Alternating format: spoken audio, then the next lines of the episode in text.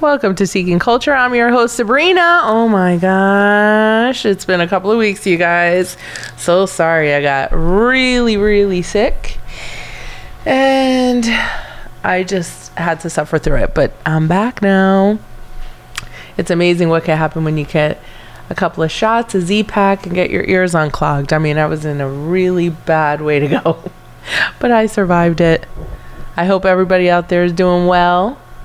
Um, I was asked if I had prepared a show for you guys today, and I told the powers that be to suck it that it was my first show back, and I was going to talk about whatever I wanted. So I hope you uh, went out and did your early voting. I know I did. Everybody was just all over everybody else calling. All these phone calls, the auto dialer. I don't know about you guys, but that, wow. I'm sure whoever came up with that idea was a genius, but being on the receiving end of the, all those phone calls, they want to know if you're Republican, if you're Democrat, and then they're pretty invasive, they're intrusive with their questions. They want to know where you're sitting, you know, on a subject, on a topic, you know, which way you're going to vote, and I get it.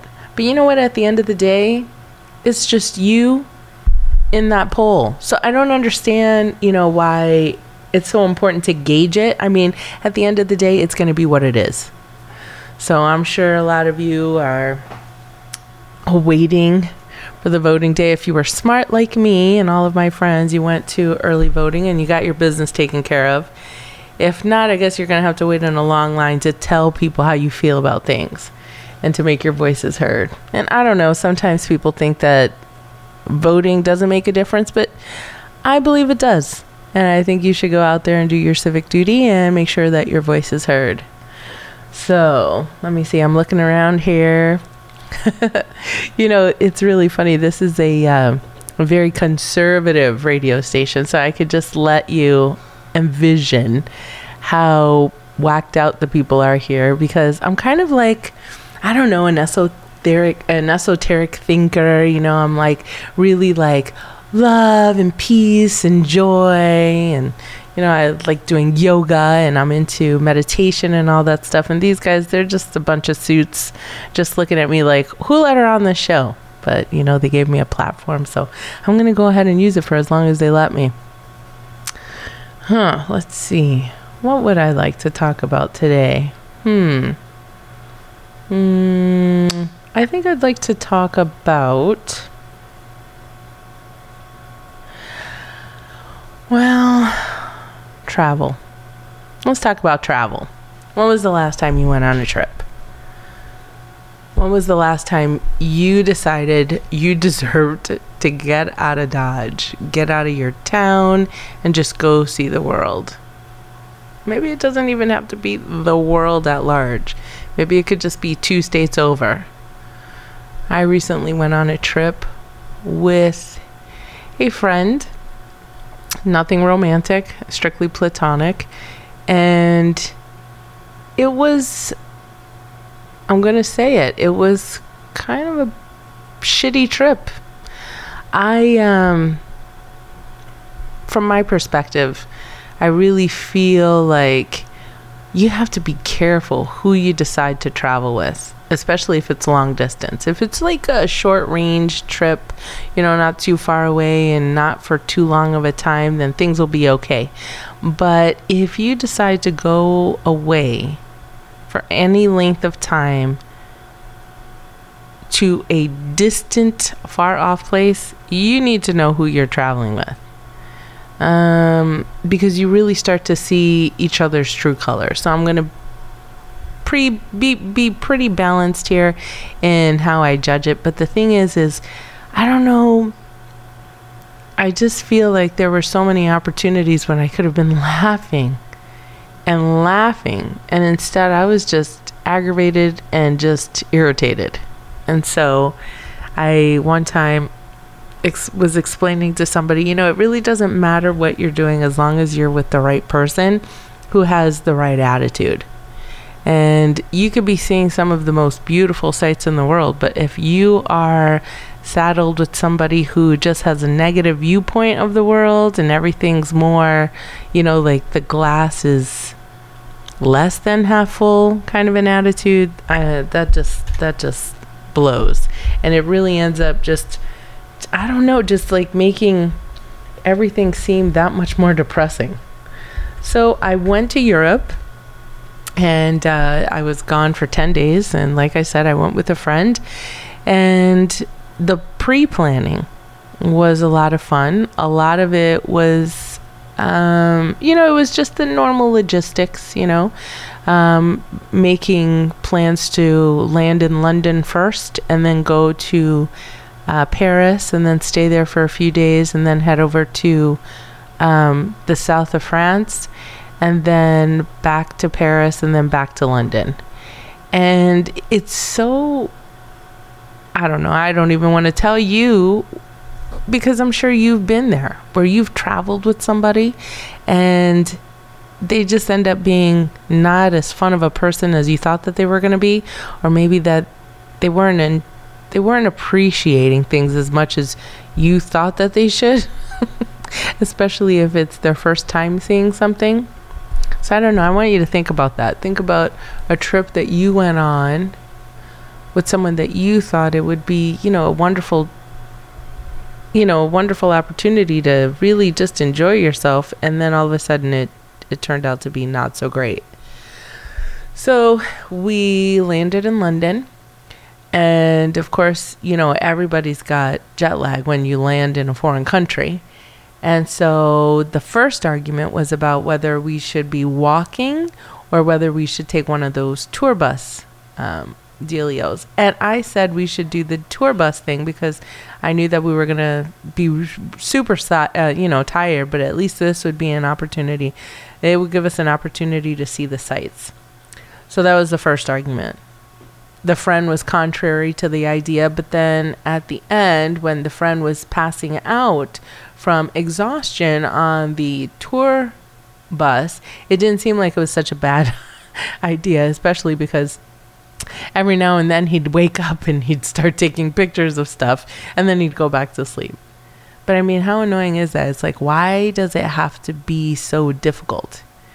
And then when we landed in Paris, the next argument was um, walking. So, I mean, you can't take a cab everywhere. You can't take a bus everywhere. Sometimes you just got to hoof it and you just got to enjoy yourself. You just got to let things be what they are. And so I figured it would be a great way to, you know, feel like we were really experiencing Paris by walking. And we started walking along the Seine. We saw lots of different things the Eiffel Tower, Tuileries Gardens, we made it all the way over to Notre Dame. And it was a really, you know, I thought it was a beautiful day. Everybody was out. They had vendors on the side of the road, so you can get uh, chocolat au pain, which is like this wonderful uh, French dessert, chocolate dessert. And it was just, I don't know, just what I thought was a spectacular day. This friend decided that it wasn't such a great day, and Everything was negative. The feet hurt. He was sunburned. He was tired. It was too far. And at the end of this trip, what it came down to was that we had two totally different ideas of how we would have done it. Like, I'm the kind of person who, when I travel, I hit the ground running and I just don't stop because I figure it's my vacation uh, I've waited a long time to enjoy it, and I'm going to maximize the experience. Uh, my friend, on the other hand, had this idea that he would prefer to pick one thing to see in the morning and one thing to see at night, and then go back to where we were staying and just hang out. None of which sounded fun to me.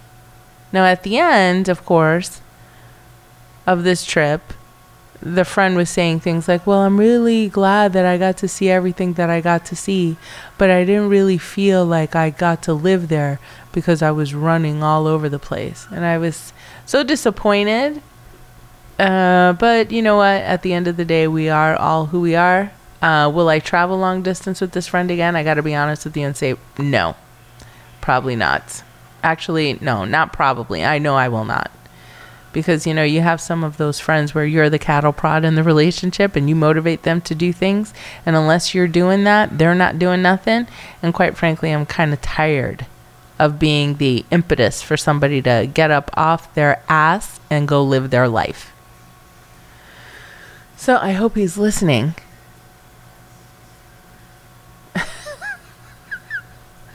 so so I don't know if you think that's too harsh, but you know, everybody gets to that point in their friendships where, you know, you really have to think about what the other person's bringing to the table. You know, I know that in my situation, I've been a really good friend and I've tried to do everything that I can in terms of, you know, being supportive and caring and helping, you know, and being helpful. And it's really, you know, it's like an honest viewpoint. You have to turn around and, and say, you know, like quid pro quo, like what what are you bringing to the table? And sometimes I just wonder, you know.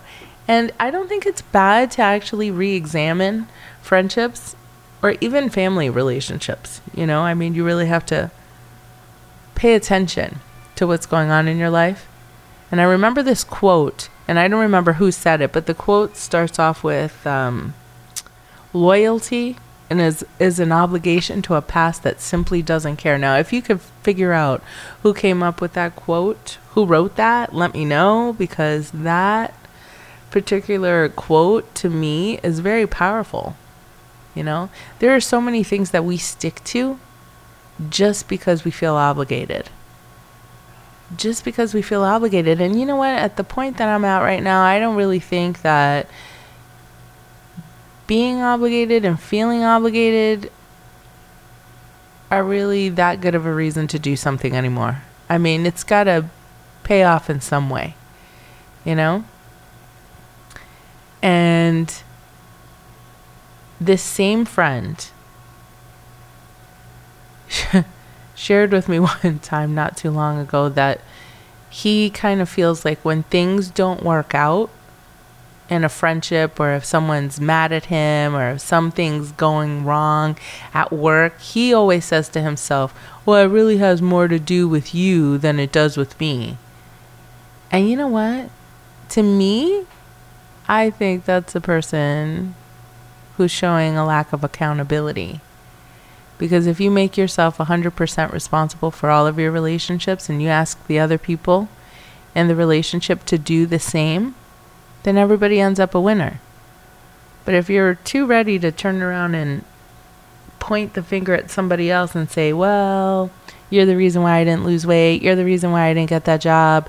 You're the reason why I didn't, you know, make the most of myself. You're the reason why I didn't do this or that or the other. I just think that that kind of is a lack of accountability. This is one life you got.